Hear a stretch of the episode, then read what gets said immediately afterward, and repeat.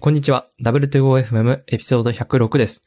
今回は M1 マックミに買おうかな、な、領事と、働く細胞を見て体を大事にすればと思っている古山でお送りします。このポッドキャストでは、ハッシュタグ、W2OFM でご意見ご感想を募集しております。いただいたフィードバックで、ポッドキャストをより良いものにしていきますので、ぜひよろしくお願いいたします。お願いします。はいはい。というわけで、えーっと、今度はサブカルサイドと言いますか。はい。はい。そうですね。なんかいろい ろ、ちょっとこれ聞いたことねえよっていうのをいっぱい持ってきてもらったんで、紹介していただきたいと思います。はい。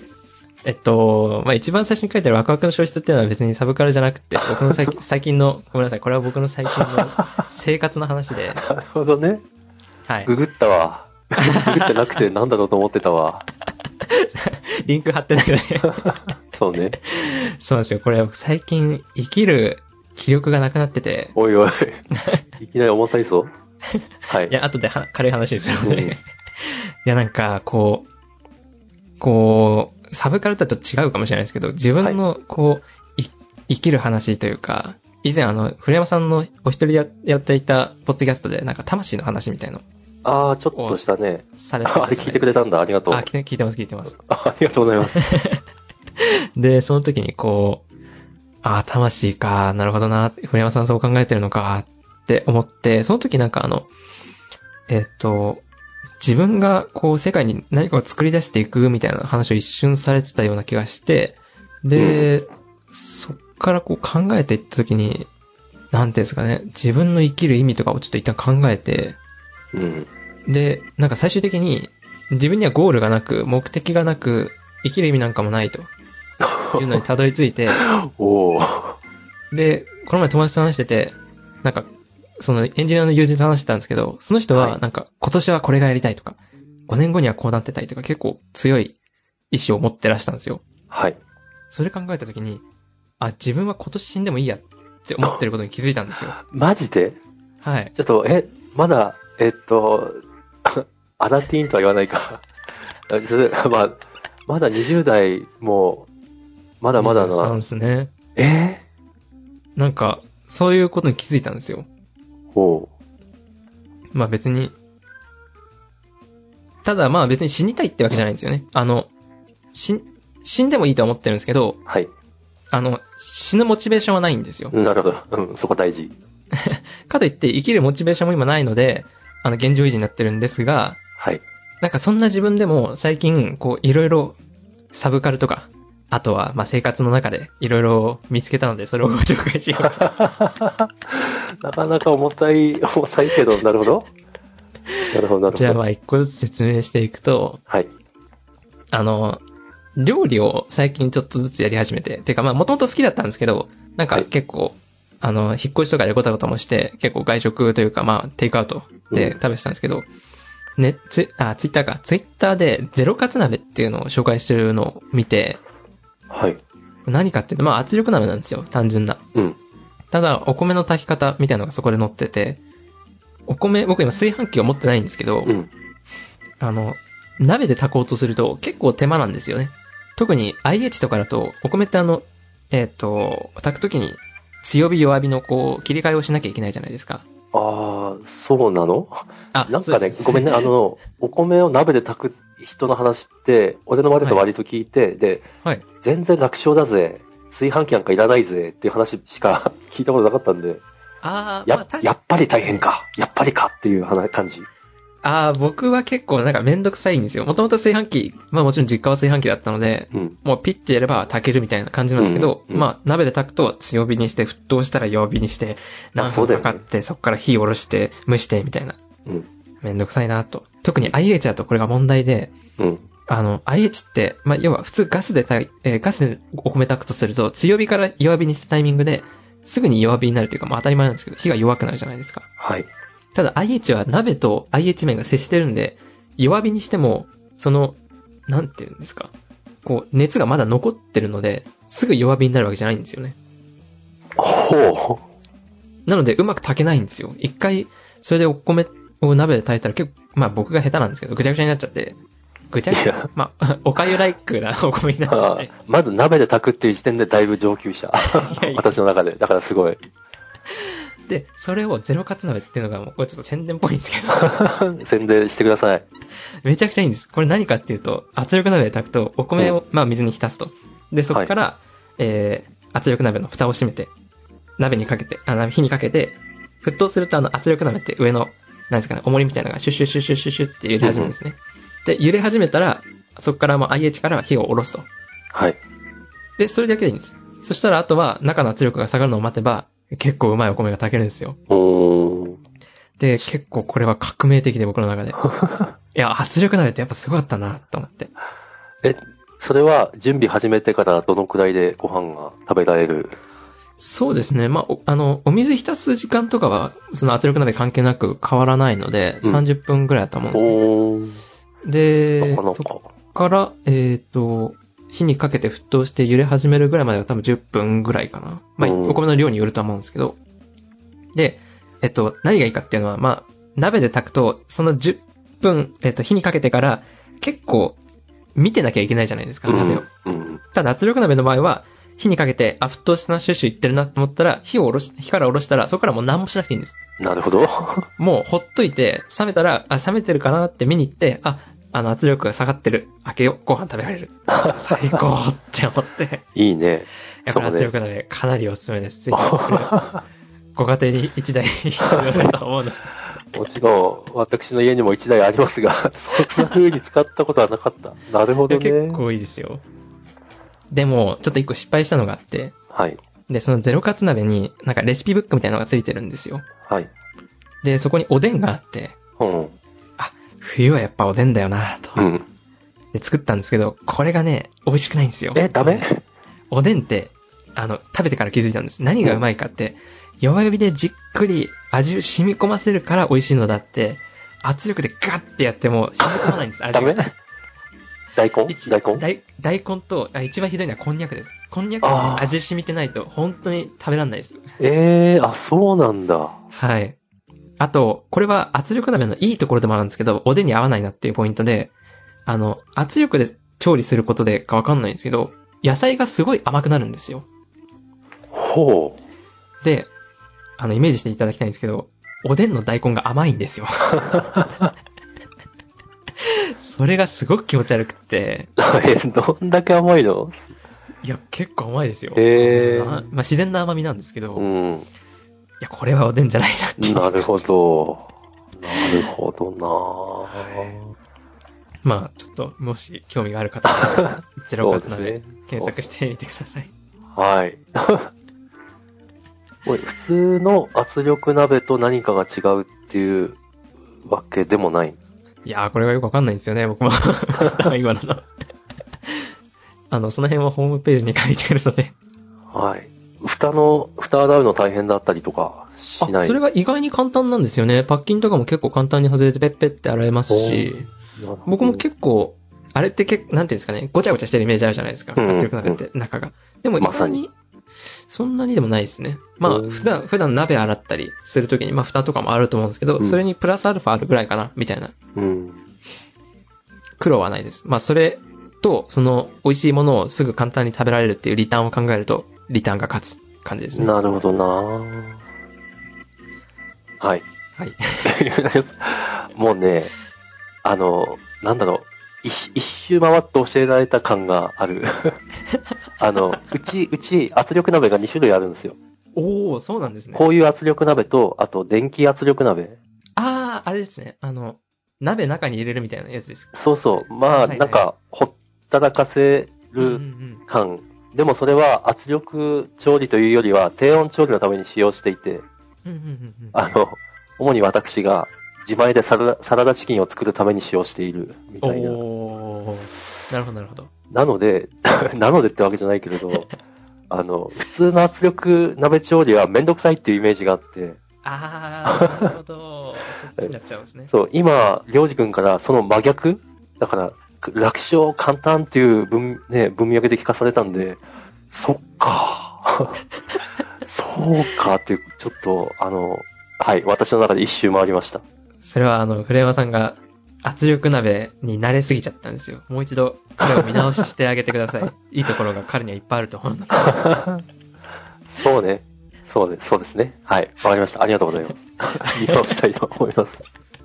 なんか、 若者がおじさんに説教する。いやいや、もう本当 ね、すすいっまげせんえためになるわ。はい、ありがとうございます。もうこれからもご指導ご鞭達、よろしくお願いします。いや、本当冗談じゃなく、こういうのでもうわかんなくなってきてる、逆、逆にというか、 本当ですうか。ん。一回距離を置くと、もう、近づかないというか、うーん、なるほうど、なるほん。だど。からまあ、その、いい、いい機会、見直すいい機うん会。うんうん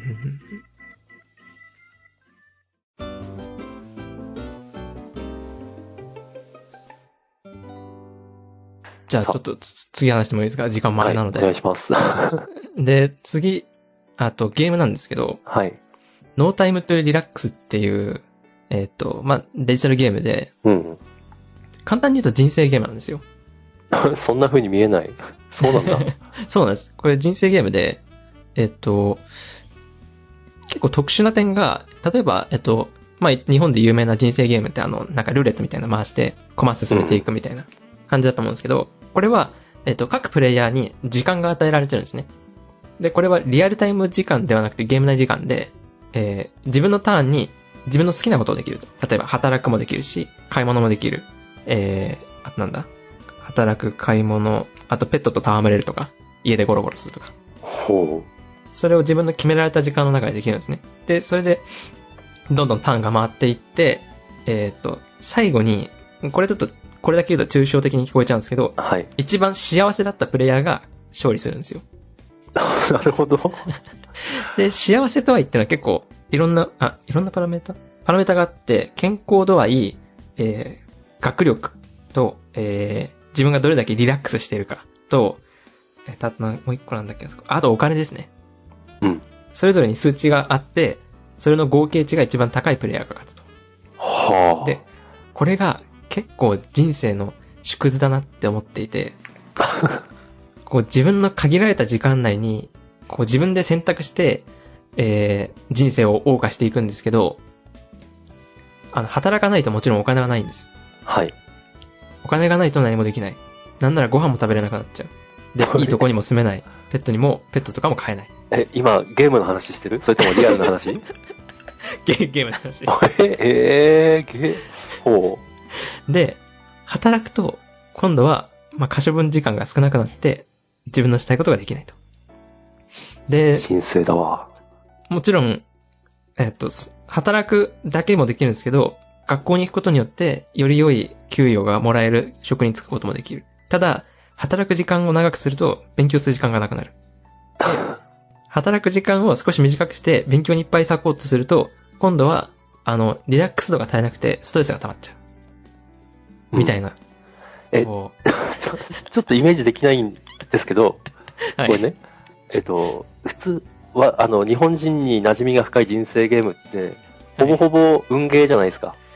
はい、そうです、ね。あ、の、ルーレットによって自分の方を当ててって進んでって、なんかいいイベント、悪いイベントがある、みたいな。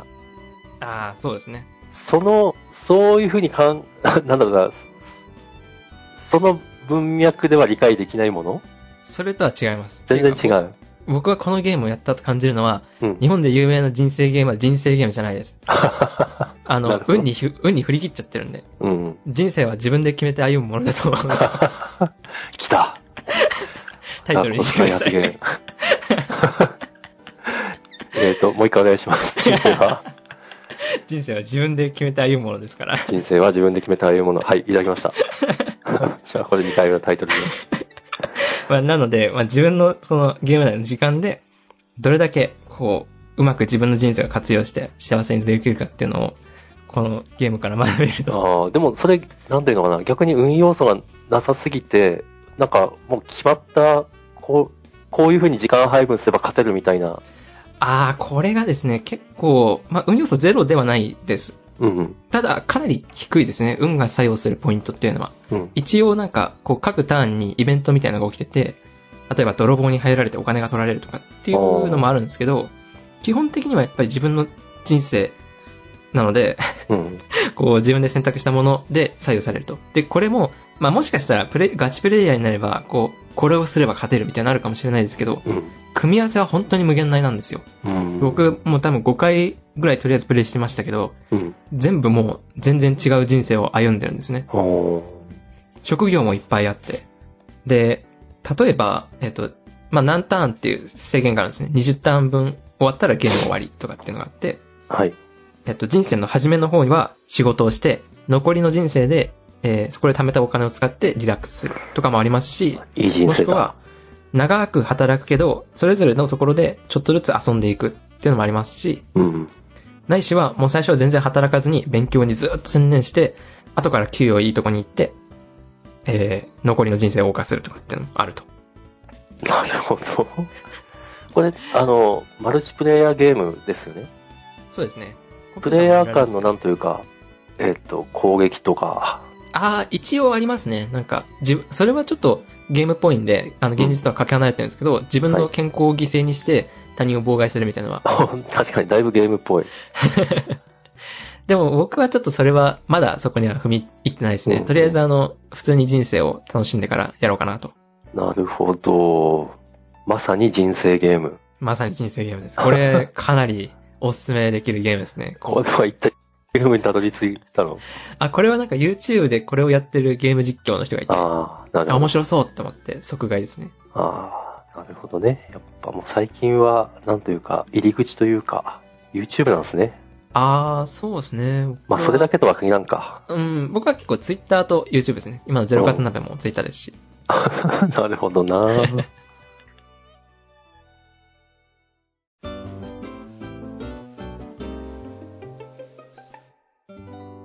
はい。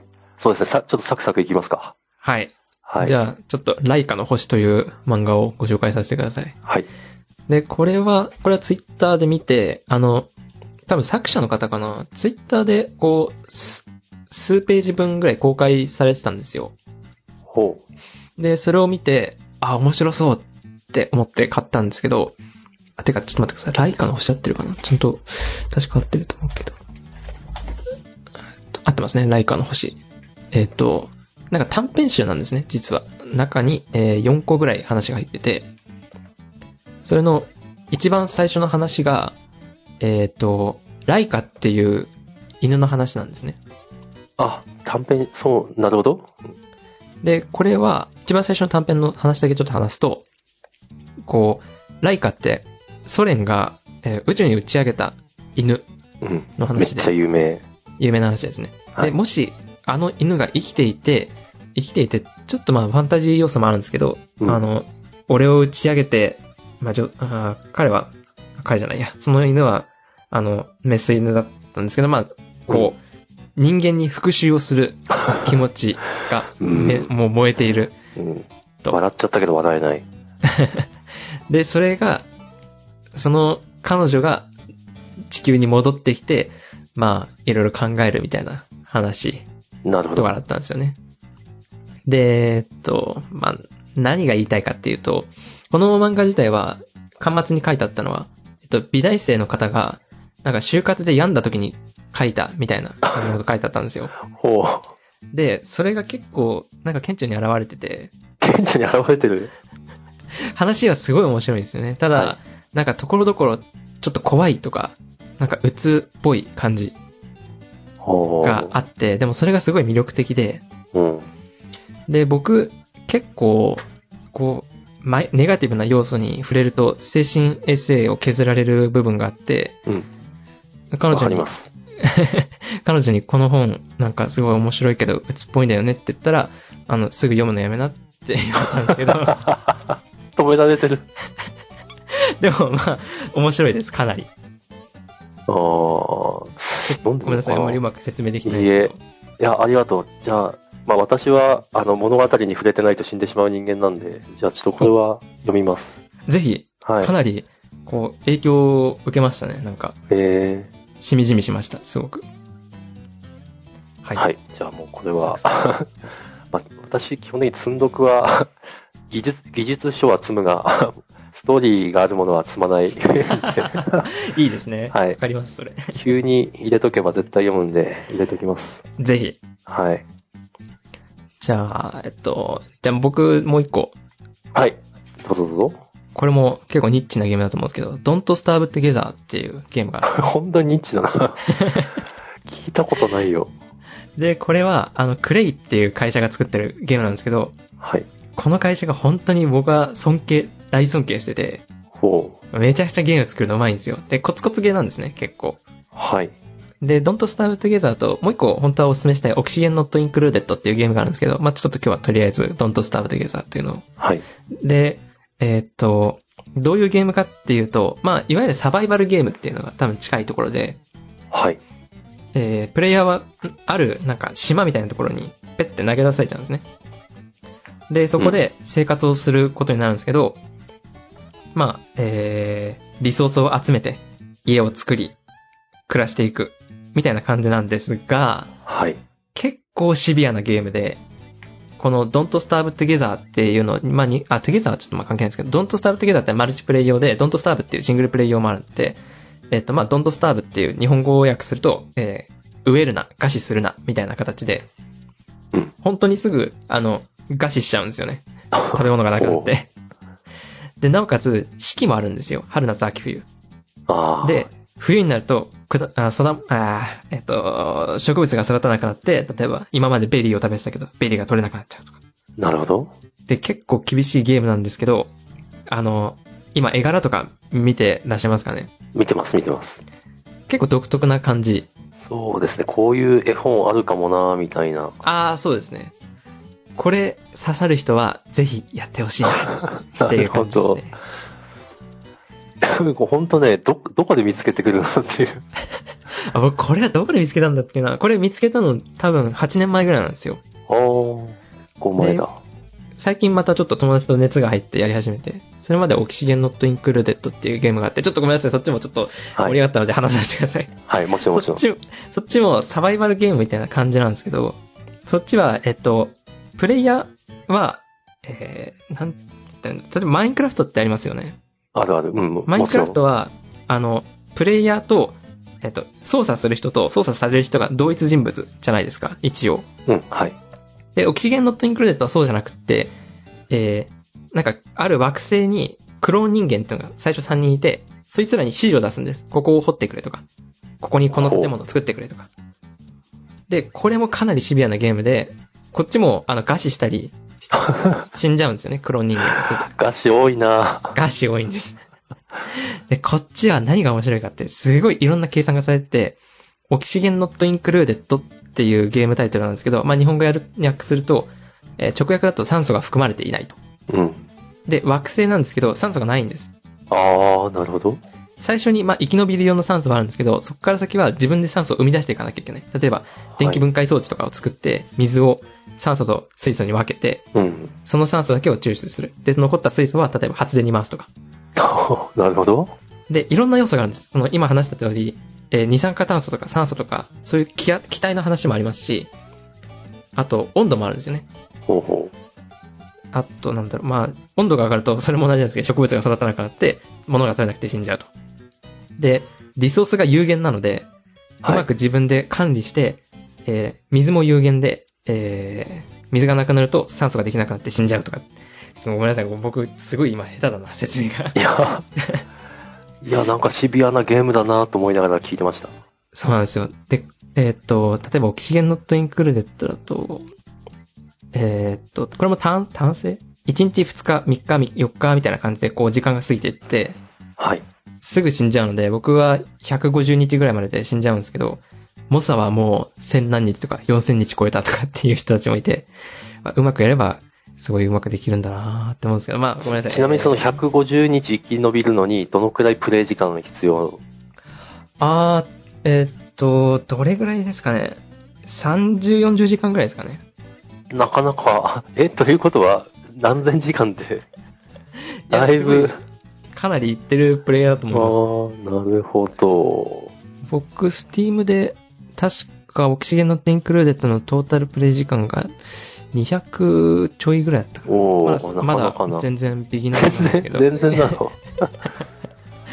オキシゲン界隈は多分もっと厳しいプ なレイヤるほー。ど。そうですね、さっきの、えっと、何でしたっけドントスターブの方ですドントスターブはなんか、いろんなプラットフォームで出てるみたいですけど、あ、そうですねこっち。はスティームのみかな青木資源の方は、Steam のみですね。操作があの、パソコンじゃないと多分できないような結構複雑な操作があるといなうるほど、マウスがないと必必要みたいな感じなので。実はですね、私、スティームでゲーム買ったことないんですよ。えはい えーって言われちゃったっていうレベルか。そうなんですね。うん意外でした。なんか結構、あ、あのね、パソコンは仕事をするもの、ゲームはコンソールでやるものっていうあこだわりがあって、あ、なるほど。でも、最近ですね、あの、コンソールって、あの、古くなるじゃないですか。なりますね。古くなって過去のゲームは、もうできないと。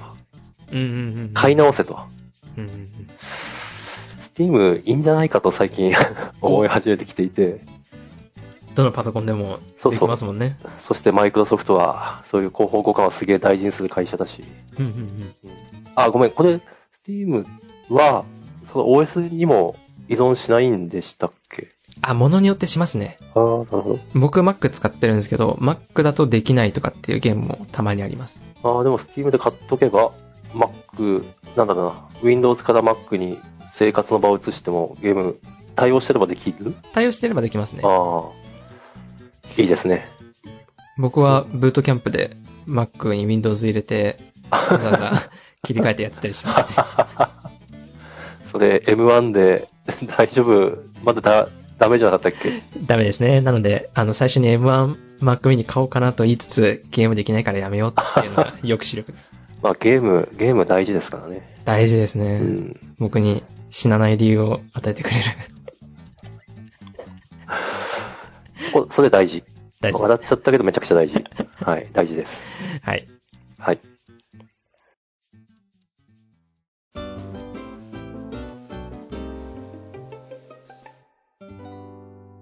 いや、ごめんなさい本当に時間があれなんで、最後に一個だけ私も言っちゃっていいですかすいません、なんかいろいろ話しちゃって。 いいえ、すごい、ありがとう。あのね、やっぱね、まあ、脱線するけど、やっぱこの来てくれる人によってすっごいカラーがあって、それが面白いですね。お、よかった、そんなら。うんいいこの話はやっぱりりょうじくんしかできない話なんで、幸いです。ありがたいです。はい。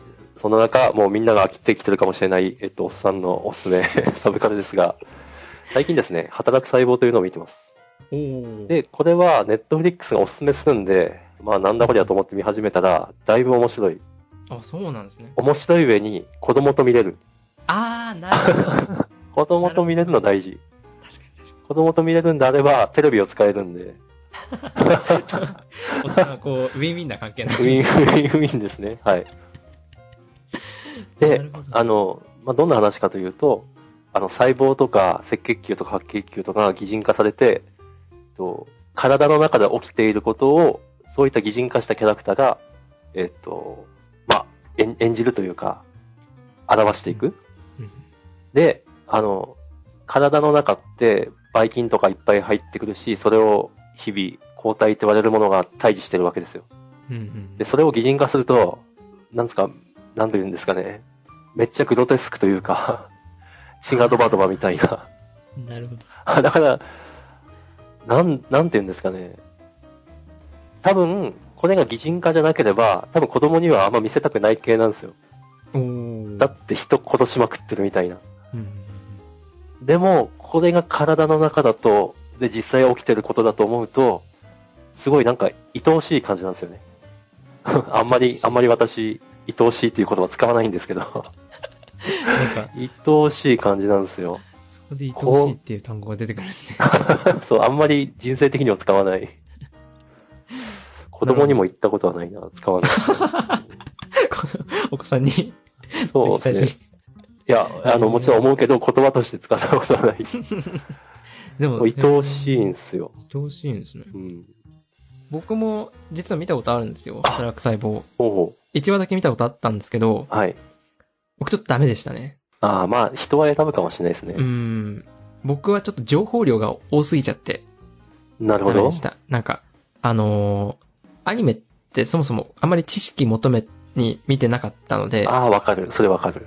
そこでそれを出されるのと、なんていうんですかね、こう、こういう教育系のアニメってあんまり絵柄にこだわらないのが多いじゃないですか。はい。ただそこ結構こだわってるというか、こだわってるというか、結構あの、アニメアニメしてる感じの絵柄とか、うん声優陣とかじゃないですか。うん。で、それに加えて、その、先ほどおっしゃってたグロ要素みたいなのがちょっとあって、うん。じょ情報が多いと思って、 ちょっとそうなんだよね。やっちゃっグロいんだよね、これ。 本当に。ね、ウイルスとかバッサバッサとやっつけるたかんです。けらど。そうなんですよ。血がドバドバだし。でも、そ、そしてあの、情報多いっていうのわかる。あの、めちゃくちゃあの、細胞の種類について、ちょっと読み切れねえよっていう情報が、あありの、ますよね、あれ。うん。あれは、えっと、2話、3話あたりから改善されていて、あ、そうなんですね。はい、あの、読み上げてくれるんですよ。読み上げてくれる間ずっと止まってるんで、あーなるほど。なんというか、こっちが頑張って、うお、読めねえよとか 思ってる必要がなくなる。ああ。うん。まあ、みんなそう思ったんでし ょうね。情報多いよっ て。やっぱそうですよね。うん。ちょっと見直してみようかな、そしたら。うん。いや、ほんとね、これ見ると、なんか切り傷とかあんまり作んないようにしようとか、 おー風邪ひかないようにしようとか、風邪ひくと、まあ、細胞は、まあ、死ぬんだな、みたいな。あ、そうなんですね。うんへーそれは全体としては、私という人間としては知らないけど、やっぱ犠牲になる細胞はいるあーそこに愛おしさがあるわけですね。そうそうそうそうそう。そうなんですよ。だから自分、 自分が愛おしくなる。 なるほど。はい。愛おしさの対象は自分っていう。おーおーおーはい。あ大事ですね、それ。はい。そう。なんか、今までと違う観点で自分を大事にしたくなる。あの、自分を大事にするのはまあ基本的に大事なことじゃないですか。うんうんうんだからまあ、その自分を大事にする、なんというか理由が増えるという意味で、おすすめします。なるほど。ちょっと見直してみます。2話3話ぐらいで改善された部分を。はい。まあまあ、あの、無理に、今本当にね、コンテンツはいっぱい溢れる世の中なんで、無理にとは言いませんが、よかったら、ぜひ。はい。はい。はい。そんな中ですね、ちょっと私が、あ、そうそう時間切れでして。すいません。い はい、いえいえ。いや、久々に話して、めっちゃ嬉しかったです。や、まだまだ話したいですね。そうだね。いやね、なかなか難し、あの、 出てくれる人が増えてきて、うんうんあの、なかなかこう、レギュラーだけで回すのにもなんか次3ヶ月後みたいな、なるんですが、なるんですが、あの、定期的に声をかけさせてくださ い。はい、ぜひはい僕からも、ちょっと次回参加させてもらっても、みたいな 話をします。もうね、ほんと、そう、あの、そちらから声かけてくれば100%、100%、 お、そうなんですねそその週か次の週くらいで収録になるんで、はい。それはぜひ。あの、もし話したいことが、ここで話したいわとかあったらぜひ、お願いします。よろしくお願いします。。はいい。一番若手枠として。よはい、そうですね。ろしくお若願いいし情ます。報を。うん。そう、若い情報。はい。はい。じゃあ、そんな感じで、えーありがとうございました。ありがとうございました。